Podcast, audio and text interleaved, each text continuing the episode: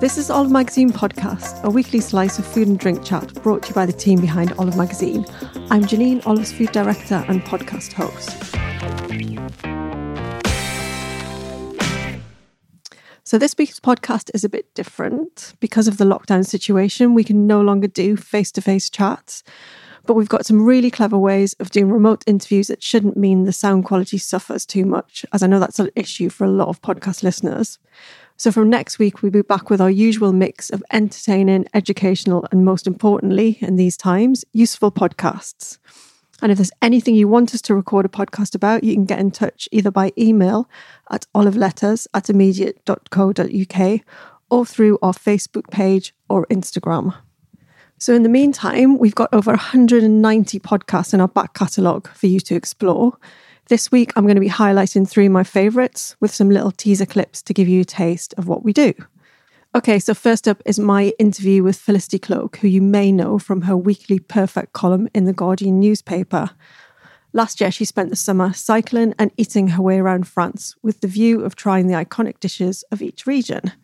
And in this clip, she explains why she shares the French obsession with food museums and how her journey sometimes became a bit of an eating marathon.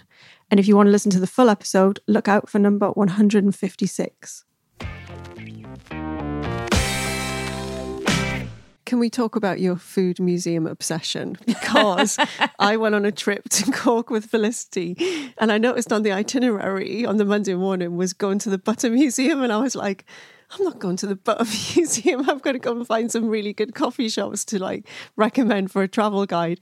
So you tooled off to the Butter Museum. And it wasn't until I read this book that I thought, oh my God, she's obsessed with museums.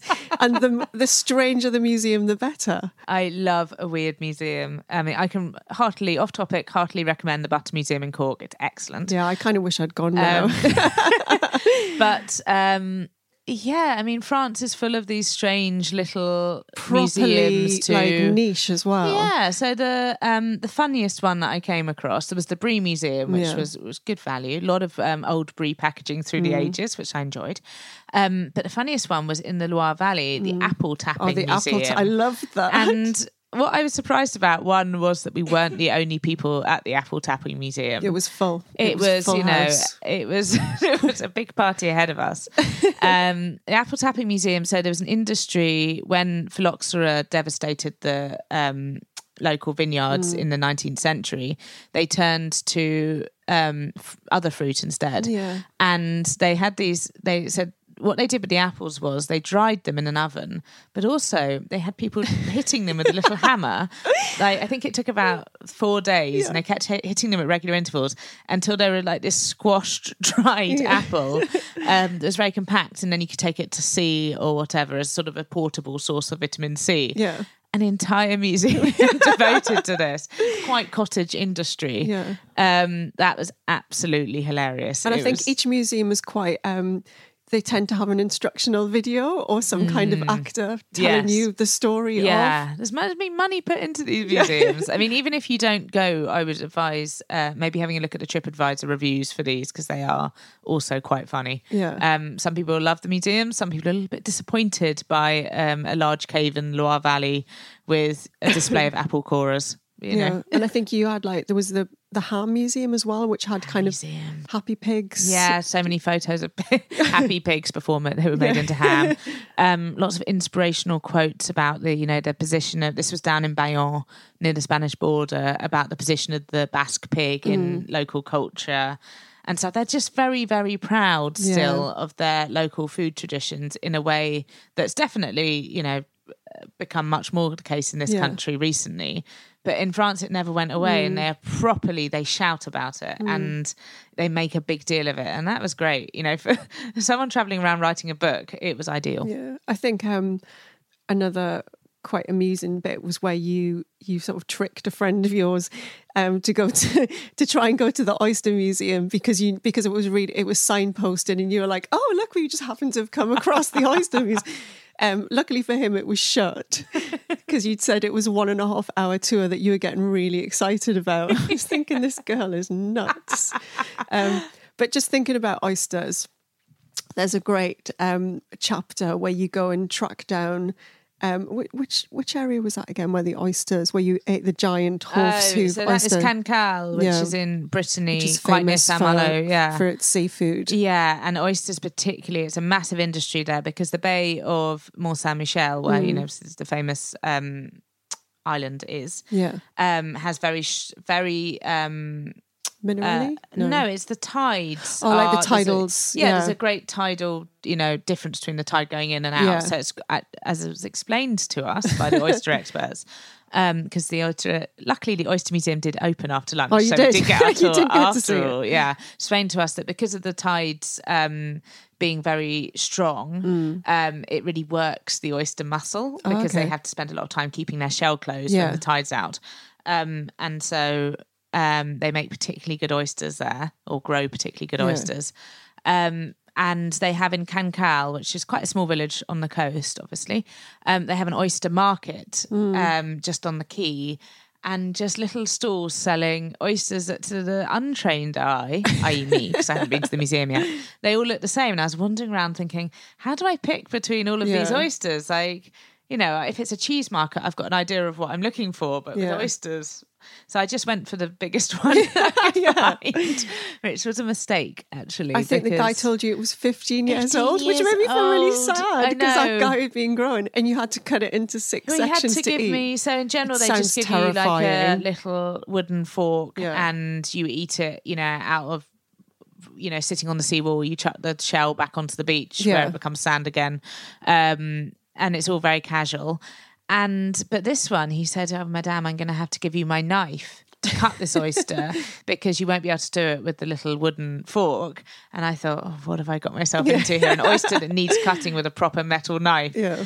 Um, so that was a little bit concerning, and it was. It was huge. It was about the size, probably of a digestive biscuit, but quite deep as well. Mm, And yeah, I just I found the whole thing slightly off-putting, and I didn't eat any other oysters. I don't think for the entire trip. I felt like I'd had enough with that oyster. You're not a woman who's scared of a food challenge, though, are you? I've never seen you like kind of even when No. someone's put something weird down in front of you, you're like, yeah, yeah, come on. I'd, try, I'd say that I'd try anything once. Yeah. So the oyster, I tried the massive oyster. I tried once, but you wouldn't go back there. I wouldn't I wouldn't go back for the big oyster because I think that actually the flavour is Mm. Wasn't as better with the small yeah. ones. Um, but say down in um, Lyon, Mm. where they're very famous for the these restaurants called Bouchon, which are sort of quite rustic um, food, wine straight from the barrel, really Yeah. good fun. Um, and they serve a lot of sort of deep fried tripe and these andouillettes, which are the sausages that Famous not sausages. for the faint-hearted. No. They smell. Um, They're quite farmyardy, they're they? very. I mean, farmyardy is the polite way of putting it. Um, like something you swept off the farmyard floors. you know. Hmm, yes. Let's stop there. But anyway, so I've I had them before. But I knew that I had to try them again because they're a big deal in Lyon, Yeah. and I felt like national pride was at stake. So, luckily, I wasn't on my own. I had a crack team actually of eaters that Yeah. were assembled.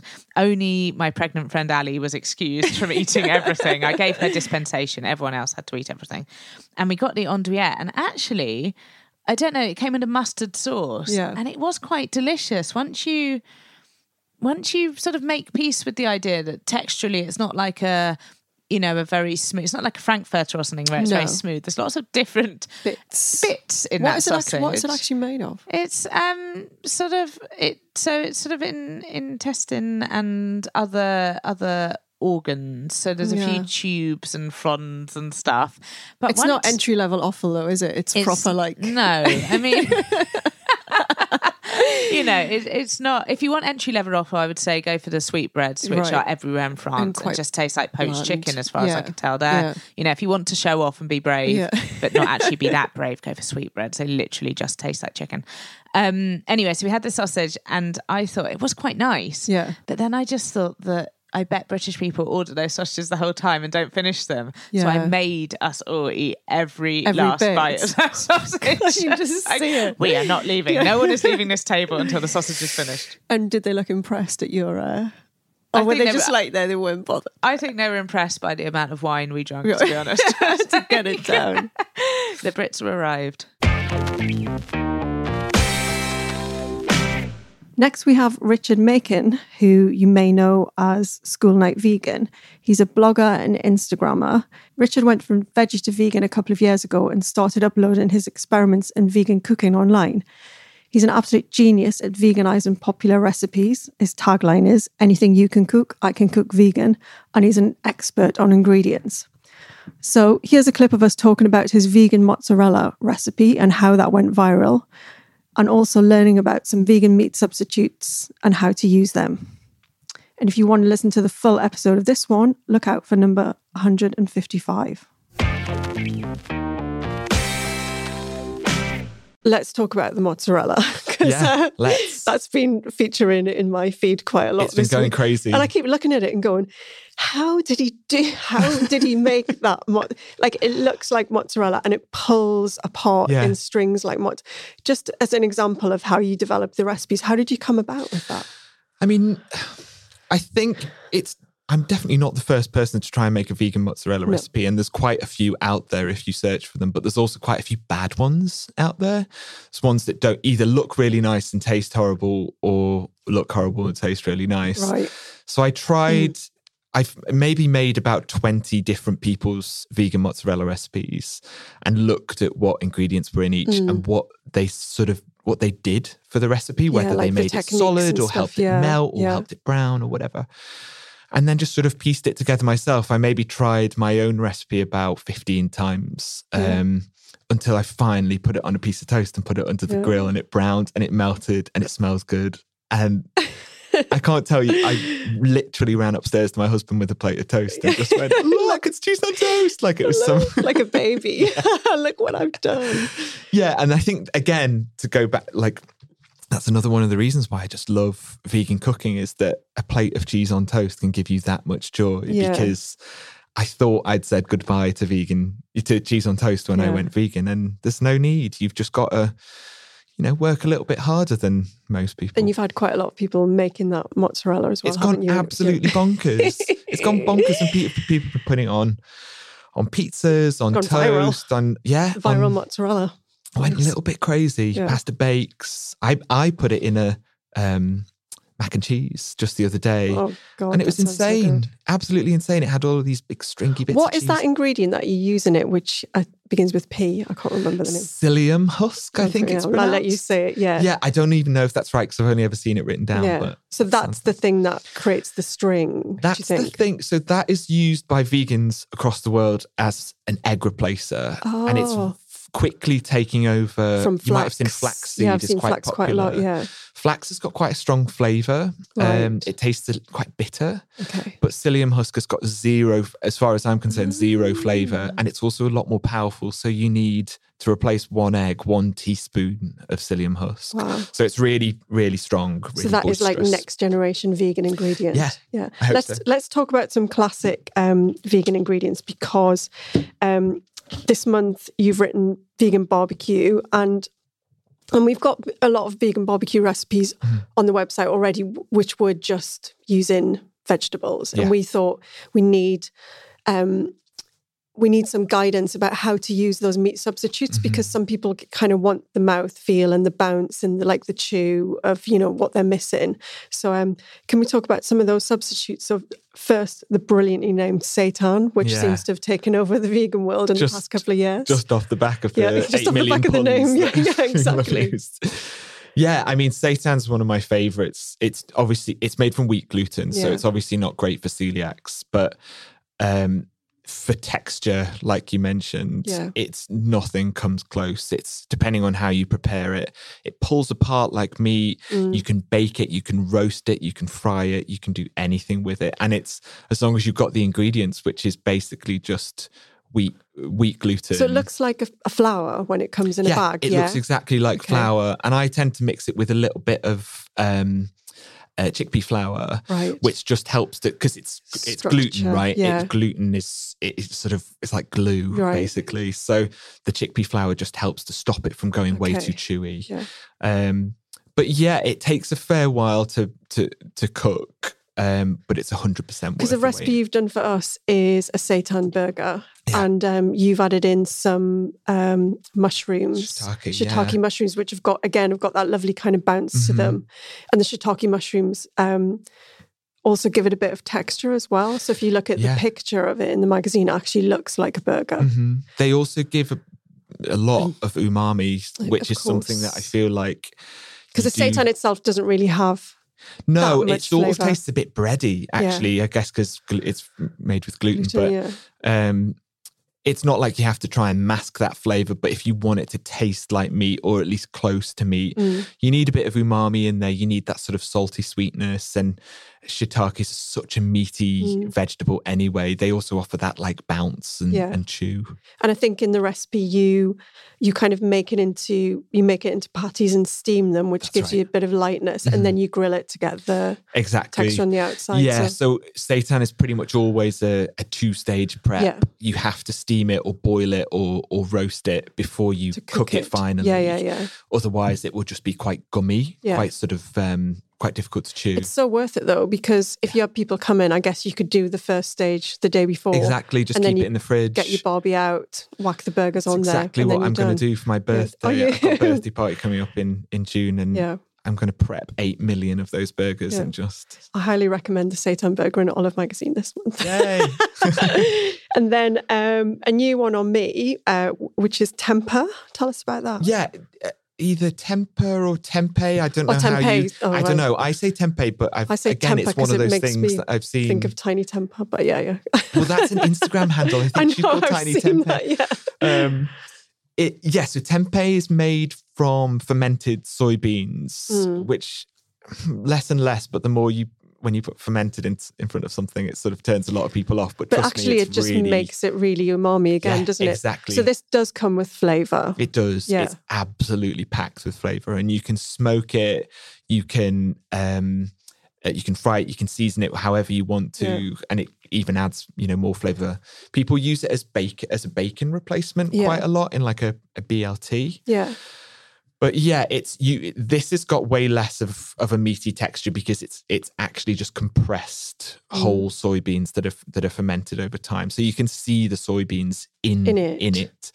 Um, so but there you- is, but there is texture in there. It's not It's just got a chew- yeah, it's got a chew and a bounce to it. Yeah, Um, but you- it's delicious. yeah. It's really, really good. And how does that that comes? I mean, we got it. Um, I think we got it vac packed in like a, a big chunk that you can. So for the recipe you did for us, I think we had some glazed um, kebabs, right. and um, and then you sort of put the temper on with pineapple. Yes, right? exactly. Yeah. And that was really good. I guess because it's so it's it's so umami, it made sense to have something quite sweet involved there as yeah, well. but that's I think that's a little bit easier for people maybe wanting a an entry level thing. You can buy that in a pack, cut it up, Mm-hmm. marinate it, and then just kind of cook it off on the barbecue. So you don't Yeah. have to do as much prep with that. Not at all, and you can get it low. You can get it in supermarkets, but it's much cheaper, and you get much bigger portions if you go to an Oriental supermarket of some Oh, sort. really? Oh, so it's been around It's for a while. It's an ancient, yeah, Chinese. I think it's Chinese anyway. Ancient Chinese ingredient that they use, you know, a lot in cooking.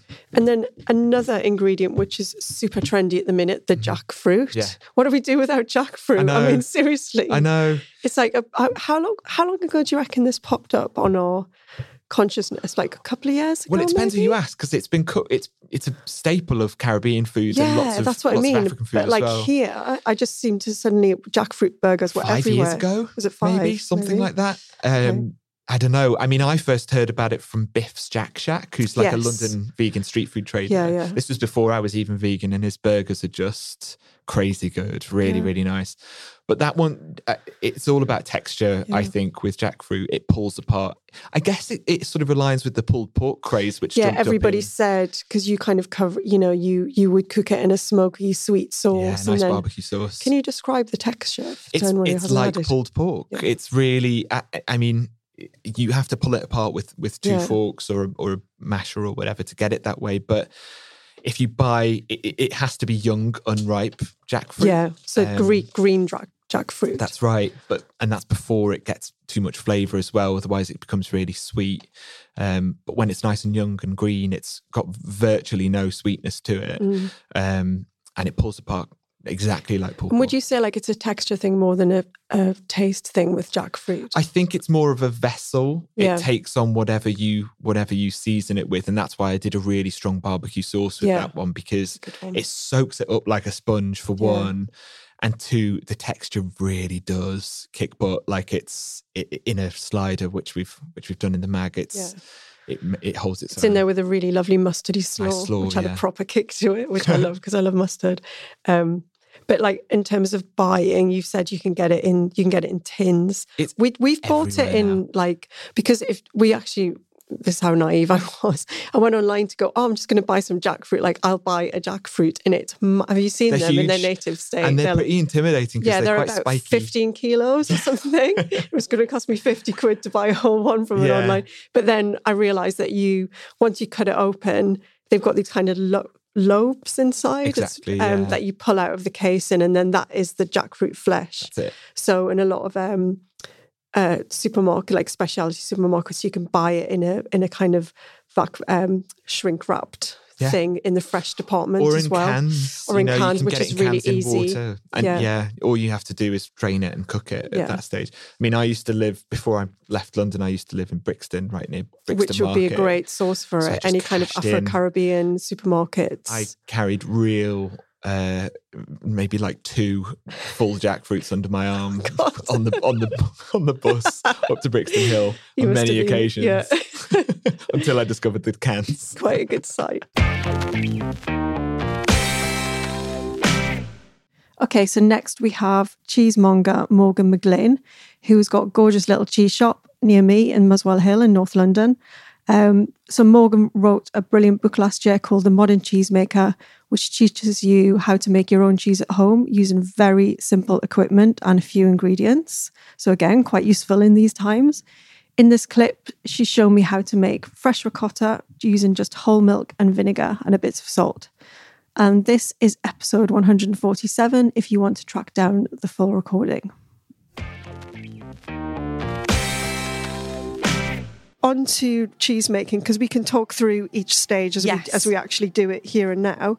So um, we're gonna what we're we gonna make today? So I think we're going to make fresh ricotta Oh, nice! because it can be made quite quickly. Yeah. Um, and it means that I can show you quite easily how to make it. There's no real downtime. no. In between, normally you leave about an hour to let it sit. Yeah. But we can eat it quite fresh and warm. It doesn't Okay, matter. great. and like, because I was thinking about, um, I know often with uh, Italian recipes for making um, like gnudi, you know that the Yeah, yeah. the little dumplings which are made just with ricotta and. Um, um, I think it's just ricotta and semolina, and then maybe some spinach in there as well. But they don't put any flour in, and they always call for like getting your ricotta from a cheesemonger because it's much drier, isn't it? Yeah, Whereas so- stuff you get from the supermarket can be quite wet. Well, that's the thing. They're leaving it in the water for so Yeah. long to preserve it. Yeah. The nice thing about this is you can make it as creamy as you like or as dry as you like. So I've got two recipes in the book. One is a normal ricotta, Yeah. and then one is a ridiculously indulgent ricotta, Okay. which is adding double cream Wow. to the recipe. Because ricotta's it's usually quite a healthy cheese Morgan, and you've just made it into something I know that like there's the healthy option and Yeah. then the treat option. But the reason I like the creamy one is it's so good to kind of you know like pistachio nuts and honey yeah, for God, breakfast. yeah. So just like spread on toast. Yeah, I Yum. think that's a, that's a nice way of doing it, and I think it's about things I would do. Yeah. And I know that the the yummy healthy one is fantastic, Yeah. but also the indulgent the one indulgent is one is good really as well. Good. Cool. Okay, so let's start off Yes. with um with the milk because that is one of the most important things. Yeah. So. Um, yeah, with the um, with what we're using today, I've just got an induction hob, which Yep. is actually quite good because you can control the temperature Oh, okay. really well. Yeah. Um, but normal gas, anything else is fine. So we're going to put it on about three, which Yeah. isn't very high. I'll hold your Is that mic right? for Thank you. You. So, so um, tell us about milk because obviously milk is the bedrock of any Yes. cheese, um, and what you choose to make your cheese with is Yeah. incredibly important. So, I mean, it is good to use good quality milk. Yeah. If you can, get something from the farmer's market. Um, any kind of local milk is fantastic.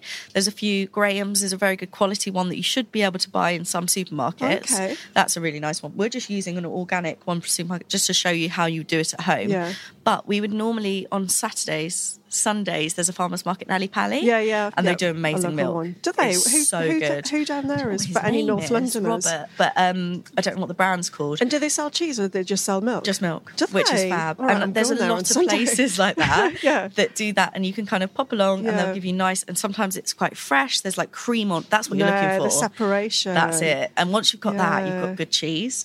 But with ricotta, because it's quite a low fat milk, Yeah. a low fat cheese, we don't need to worry too much. You can use a supermarket milk, and it will work. But, but try and get organic. if you Try can. and get organic, yeah, Yeah, can. cool. Yeah. Okay. So I'm going to add four litres Wow. into here. So yeah, we are making quite a lot.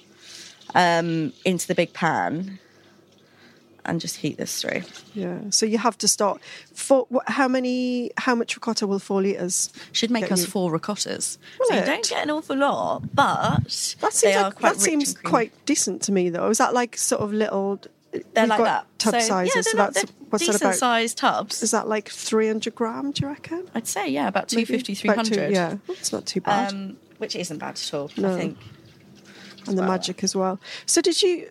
Would you ever use um, raw milk? Yeah. Yeah. God, yeah. If I can get hold of it, yeah. Yeah. So Muswell Hill this morning, we don't have it, but Yeah. we we are lucky enough to order in from the farms. Do you? So we order from um, places like Fen Farm Dairy that do Baron Bygod, which is Right. amazing cheese. Yeah. Um, but yeah, if you can get good milk, And raw milk is just unpasteurised. It is. And is it legal? Because there was a, there's it's a lot. It's illegal in Scotland. Okay, so as long as I've you buy it from Scotland. Yeah, no, no, no, it's illegal there, so you Oh. can't take it into the country. Oh, It's kind really? of like yeah. So when we were up there, actually, they were all asking, "Oh, what do you do? You like Because raw you've milk?" just been on book tour in Scotland. Yes, I've just you? been to Yeah, yeah. Scotland, and they were saying, "Oh, we can't bring it in. We have to, you know, um, try and get it over the border." it's just no, there's, ridiculous. there's so much uh, controversy about, or there has been about um, unpasteurized. So I guess unpasteurized cheeses and raw milk. It's it's not been heated to a certain Yeah. level to get rid of. But it's so much better. Like Yeah. it's it's the re- regulations are ridiculous in Scotland, Yeah. absolutely appalling. And what's happened is in the past they've had a few problems, Mm. but they've gone so heavy on. Yeah, I, I can't even understand why they've done it. Yeah. But when I was up there at the delis, they're all so sad because they know, want to use it. Yeah, and, and I guess what raw milk brings is an extra level of, um, oh, I don't know, science, microbes. What is it? Yeah, what, well, what is no, it? they, we in the shop we only It's- sell it's particular really characteristics, isn't it? Yeah. and they taste better. You know, we because it brings its them. own character, I guess, is what I'm trying to say. Yeah, which yeah. is uh, not everything in the milk, not everything live in the milk is being killed off by Yes, pasteurization. And for us, the only reason we sell, we have some pasteurized cheeses, Yeah. but it tends to be for pregnancy. Um, Yeah. So the majority of our cheese, I'd say 80%, Oh, wow, is yeah, unpasteurized, and we do a lot of raw Cool. cheeses. So Yeah. it's, yeah, we prefer it. Yeah. Um, but yeah, if you can get hold of it, which you should be able to. Yeah. And there's places like um, Farm Drop now. Yeah, do they do it? Fantastic. Yeah, yeah, they do kind of fresh milk. They're very, very good because I think they're they're uh, the other thing I like about them is they don't have any food miles, so they will deliver to you when they From fit their- in when they can find when they're going to locally. Hill. Yeah, that's brilliant. which I think is fantastic. Yeah. So yeah, Farm Drop's a very good one, and there's a few other online sites that you can use. so people can so like that that can start a journey off for people just finding finding the milk Yeah, yeah. to start their cheese. And also experimenting with it. Yeah, like what works types, for you, yeah. what type of cheese you like, and because you're going to get tasty. different tang from using different cheeses, aren't you? Yeah, yeah. Because we've got the milk in the pan now. Just So- just so people know, Yes. it's a. I'm looking. It's about half half but you've got a nine liter Yeah. sort of pan so there. I'm up to kind of about four, Four litres edge, in This that. one's got a really good. but it is little- just a normal pan. It's not like some crazy big. So this is just a normal pan. Yeah. Um, we get it from IKEA. Yeah. They're big. They kind of fit in the shop. Yeah. And we either use it for spaghetti when we're not cheese making, or shove the milk in there. But it's not crazy big, so it's No, not no. like. But you would probably have something in your cupboard that, like, Yeah. your big. Just get your biggest pan out, basically. Yeah, and also you don't have to do the quantities we do. Like, No. actually, I'm doing double quantities of the book with this one. cool. So we want a little bit more ricotta, so we can all try some. Yeah. But in the book, we're doing half for this Okay, quantity, cool. which it just makes it easier. And you've just dropped in a little um, thermometer there. Yes. So this is the most important cheese making equipment. Okay. Not expensive, easy, but it's just a thermometer that you would get for jam making, Yeah. cheese making. They're super easy. I think they're like 50 pence on Amazon. They? Yeah, they're so good. We have no them excuse, people. There's no it. Well, that's I was very Yeah. conscious when I was doing the book of people going out and buying they had huge equipment buy, because yeah. I'm a killer for it. You know, if there's a spiralizer that's on trend, Yeah. I'll buy the biggest thing, and it sits sits in my kitchen for years. And so with this. I've tried to do it on the most kind of easy to get kind of equipment. Yep. You don't have to go and get muslin. I've just got tea towels Yeah. today, but it should be very readily available for you. Yeah. And yeah, so the thermometer's there, and I'm just waiting for it to get up to temperature. So I'm looking at about 120. And I'm just going to add a little bit of salt to this. Okay, Just- so so like all cheeses are salted as you you Yes. talk a bit in your book about cheese salt. I mean, obviously, it's probably not necessary for ricotta, is not- it? No, but you can get hold of cheese salt, and again, it's something that's so super easy to order. Yeah. Um, in the back of the book, we've done like a huge index of the best places to Oh, buy your amazing. equipment. Yeah, yeah, yeah. um, And loads of it's local. So we've got some people down in Sussex that Yeah. we buy our stuff from. Yeah. All comes next day. It's cheap as well. Like it's not expensive. Um, and the cultures, the salts, they're usually about a pound a bag or Yeah. something. What's the difference between cheese salt and normal salt? Um, it's just to do with the acidity. Yeah. So I think that's it. Yeah. So, yeah. We so basically, if you use normal salt, you're probably adding a bit more acid, and That's once it. you get up to your super um, sort of com- well, not complicated, but your more intense cheese Yes. making, you want to be controlling every little a little bit, yeah. it. And also, you want to be very, very conscious of making notes all Yeah. the way through because with ricotta, you should be fine. But Yeah. when you get to the more complicated cheeses, it's a really good idea to take note of what you're doing because sometimes it will come out and it's the worst cheese ever, or you would have made the best cheese ever, and you want to remember how yeah, you made it. So you just want to know what. Yeah. Because I guess things can really affect it. Like today, it's it's well, it's sunny now, but then we had hail before and it was freezing. So even like temperature, humidity. temperature, the milk kind of it's it's really changes and sometimes you do get a happy accident Yeah. and you want to know what you did Yeah. and was it because you used the same spoon Yeah. as the with vinegar and you've Oh, added a little bit more I've done so that would before you? So you would literally go. I'm using um, orga- I'm using organic milk that I bought from the supermarket today. Yeah. I use this pan. I use this spoon. Yes. I use this vinegar. Like literally that. Yeah, I do try and keep kind of little notes. With this, I think it's fine because it's pretty easy and you can control this very well. But when you get a little bit more complicated, I think you you should make notes. Yeah. As I said, the best cheeses sometimes I've made haven't been my exact res- recipe I started with, Right. and then they've changed and You've the- tweaked it. Yeah, and I think the thing about the book is actually giving you a guideline. Mm. But already, the funniest thing last week. So the book came out last Thursday, I Yeah. think, and uh, a lady sent me on Instagram. Yeah. uh, she'd scribbled out some of my recipe and, re- and rewritten. No way. But actually, What, she I- edited it for yeah, you? Nice. pencil, and I thought actually We get a lot of no. that. yeah, like, I was like, well, go you. Yeah. You know, if that's the way you like to do it, then.